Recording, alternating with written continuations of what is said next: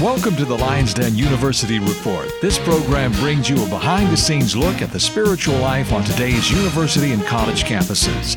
Now, here's your host, Glenn Bailey. The following program was previously broadcast. Today, we're actually at a conference on Christian apologetics. It's the 20th anniversary uh, conference on Christian apologetics here in Charlotte, North Carolina, sponsored by the South. Uh, Southeastern Evangelical Seminary, I think, mm-hmm. and uh, uh, Southern Evangelical Seminary. And mm-hmm. uh, my guest for this broadcast is one of the speakers here, but he's also a professor emeritus at Cornell University. I've been trying to track him down in mm-hmm. New York, but uh, met him here in North Carolina today. And we're doing this uh, interview at the site of the conference. Uh, Dr. John Sanford. And John, welcome to our program today. Thank you, Glenn and uh, you are professor emeritus uh, at Cornell University. Tell us a little bit about your uh, history with Cornell and how you ended up there as a professor and what you were uh, uh, teaching and, and uh, researching there. Okay, so um, so I'm actually a courtesy associate professor. I'm not quite an emeritus professor. It's like um, the arrangement is I don't have to work and they don't have to pay me, which is which works for both of us. we I took early retirement from Cornell uh, actually 10 years ago when I was about 50 years old, uh, because I wanted to do research uh, in a new area.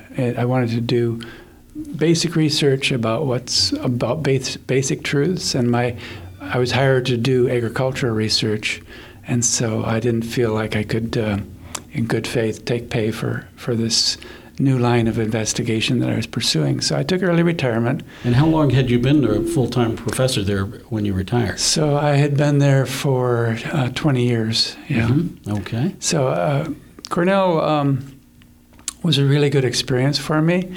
And again, it was a little unusual. Most professors uh, teach undergraduate classes. I was a full time researcher and taught graduate students. So right. I was uh, off the main campus. I was at the Agricultural Research Station in Geneva, New York. And so that gave me a little bit of um, distance, I think, to um, maybe think, get outside the group think. There's a very strong group think on the university campus. Right. And um, it, it, takes um, either a, a, um, an act of God or a very deliberate act of will to uh, resist the groupthink. Gotcha.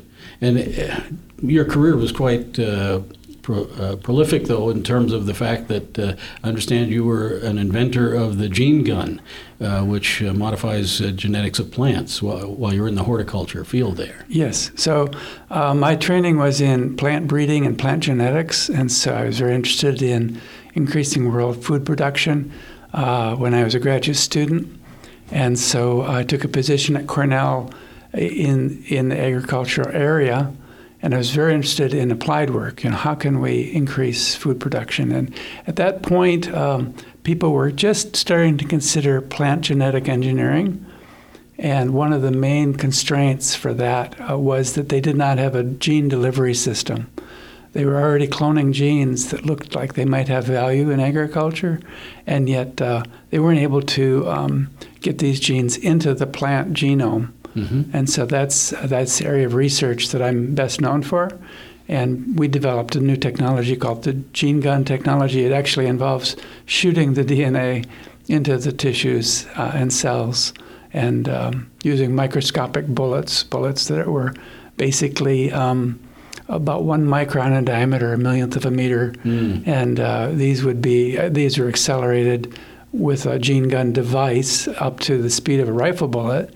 But it's basically a, ba- a very fine metal powder that's being blasted into the tissue, and before the powder is blasted into the tissue, it's coated with DNA. So the, the, the microscopic particles carry the DNA into the cell. Right. Well, mm-hmm. that's uh, quite uh, amazing what you've been able to do, and and certainly, you know, a, a leader in your field uh, over the years uh, and uh, certainly highly credentialed scientist. But uh, our program, of course, the Lions Den University Report, mm-hmm. focuses on the spiritual dimension on our campuses. And mm-hmm. I understand uh, during that time of your uh, career as a professor there, you also had a, a spiritual conversion uh, mm-hmm. as well that took place that impacted even your desire to change your research in your later time. Right. And uh, so tell us a little bit about how you came to faith in Jesus Christ. Mm-hmm. So actually, I grew up in a family that was nominally Christian. We went to church sometimes, but we didn't really um, focus on spiritual things. And um, I remember in when I was in high school, uh, eh, sitting in the kitchen with my mom, and and I said I don't believe in God, and she said why not? And she said, well, uh, I, my response was, well, science proves that God doesn't exist. Mm. And so the, the science that I had received in high school made it clear to me that there was no God and that evolution explains it all. Sure. And so that was uh, that was the kind of my state of mind when I went to the university uh, to get an education, and um, I, my university years I was really in a dark place. That was during the the, the hippie movement, and everybody was on drugs, and everybody was a Marxist or some type of socialist or communist. Right, and, and I was at Berkeley at that time, so, so, yeah, so, so I we, relate to we, that. We we, uh, we vividly remember that. Although you were a believer at that time, I believe, Right. and Yes. I was lost. I was really Mhm. lost, and so and were you at Cornell or where I, did you go? I was go? at the University of Minnesota, Minnesota. Okay. and um, so there were different places along the way where I did meet people who acknowledged God, and I, I was always kind of intrigued by that.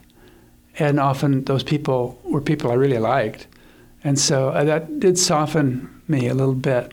Right. Um, okay. But in graduate school, I had a, a, a fellow graduate student who was so excited about evolution in a romantic way, in terms of you know we're, we're going to make the world's getting better, and as scientists, we're going to contribute to this continuing evolution, and who knows what we're going to evolve into, and it's um, and so I was um, very very strongly uh, not just believing evolution, but ex- excited about it as a uh, a reason, a purpose, uh, goal. hmm Sure. And that's uh, I call that romantic evolutionism because it it it's uh, the alter- alternative is the hardcore evolution, which says nothing matters and nothing's it's not going anywhere. It's just random uh, process. And so, uh, yeah, that's where I was at when I came to Cornell.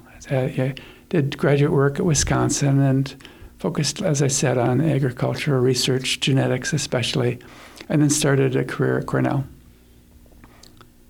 So while I was at Cornell, um, I remember my first graduate student uh, was a Christian, Hmm. and I, right? I, he was a great young man, and I liked him, and I figured uh, he'd, you know, I, I didn't really wasn't against his Christianity. I just thought it was naive, hmm Sure. and uh, you know, I remember years later, um, I had become a Christian, and uh, and I saw him after not seeing him for years, and I and I said, I've become a Christian, and he said, Oh, that's too bad. I'm not. He had he had lost his faith wow. Hmm. because of, I think quite clearly because of evolution and, Right. and the impact. Hmm.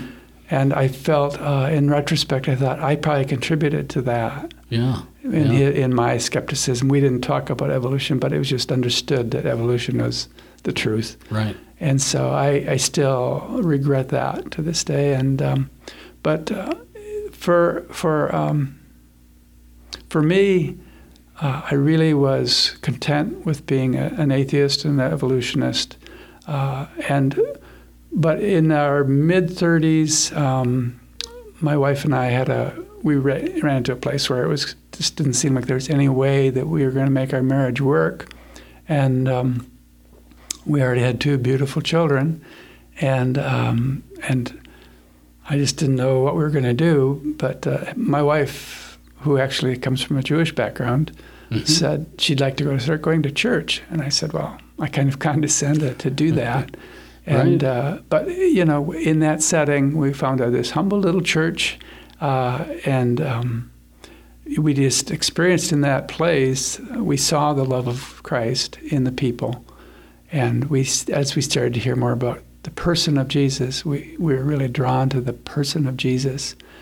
And one of the strange, it was a very liberal little church, and uh, they asked, they asked Helen and I to teach Sunday school, even though they weren't, we Oh, weren't saved. We right. hadn't even we hadn't even read the Bible, Yes, uh, and okay. which you know, which makes us false teachers. Uh, we shudder to think that we were teaching when we had no understanding, and um, but God used it, and he, because in the Helen was teaching kids, and I was teaching adults, and um, the blind leading the blind. But um, it forced us to start reading the Bible. Exactly. Because mm-hmm. every week we'd have to prepare a lesson. Yeah. And that was that was really um, an amazing thing because at first we read the Bible and we think this is absolute insanity. None of this makes any sense. but as the as the years passed, um, we started to grow and um, independently we'd be you know doing our little Bible studies and preparing for our, our lessons. And independently we were kind of coming to the same conclusion. The more we read it, the more we thought, this this almost seems to be true. right. Tremendous. Yeah. So um, we did come to a place where we we came into agreement that this is true, and um, and Helen wanted to become baptized, and I said, well, I was baptized as a kid, mm-hmm. sure. and so. Um, but I thought, well, I'll be baptized too because at the university at that point we were going to church regularly, right? And we were feeling like we were Christians. But if someone asked me, in fact, I felt in fear that someone would ask me because um, if someone had asked me, I'd probably I'd say I'm sort of a Christian, and of course, there's no such thing as sort of a Christian, mm-hmm. but um, that's that would have been my answer, right? Because there's so many things I couldn't reconcile, and so many things I couldn't quite believe, mm-hmm. and. Um, so uh, when Helen said she wanted to be baptized, I thought, I think I'm ready to step across the line. So I don't have to say I'm sort of a Christian. I want to be able to say I am a Christian. And um, so you came to believe that Jesus is who he claimed to be, the Savior of the world, that he died for your sins and rose yeah, again from I was, the dead. I was believing that, uh, but it was uh, it was there was still a lot of unbelief mixed in. Mm-hmm. Um, so I've kind of gone through that journey. It doesn't usually, for most of us, it doesn't happen with a lightning bolt. It comes as a gradual realization and a kind of a gradual surrendering to the authority of the Word of God. And so for me, um, I decided I wanted to step across the line, and um, the pastor, the interim pastor who baptized us, um, he just before he dunked me, uh, he said, Do you receive Jesus as your Lord and Savior? And our liberal church didn't teach Lord. Mm. It was very liberal. And um, I hadn't heard that, Lord and Savior. And it just it hit me like a, uh, like a ton of bricks. Uh, that's what this is about is, wow, I'm, I'm surrendering everything to Him. And um, that so for me, and then my, my, moment of baptism was my surrendering moment. Right. Okay. Mm-hmm. Fantastic.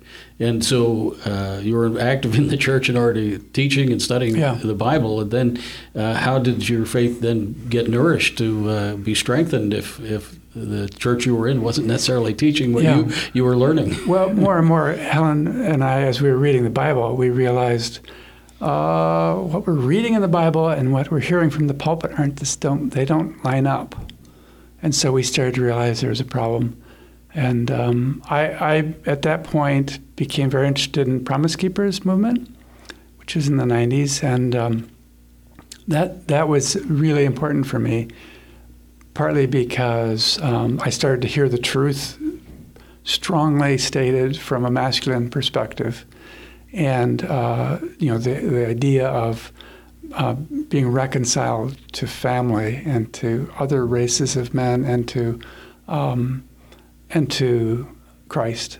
Great. Well, my guest for this edition of the Lions Den has been uh, Dr. John Sanford, uh, professor having been a professor at uh. Cornell University, mm-hmm. and we're going to continue the broadcast on our next edition. You have been listening to the Lions Den University Reports. If you would like more information about the Christian life or would like to contact the Lions Den or one of the guests, please write us at the Lions Den, Post Office Box 226, Mifflinburg, Pennsylvania 17844, or email ltcldur at yahoo.com.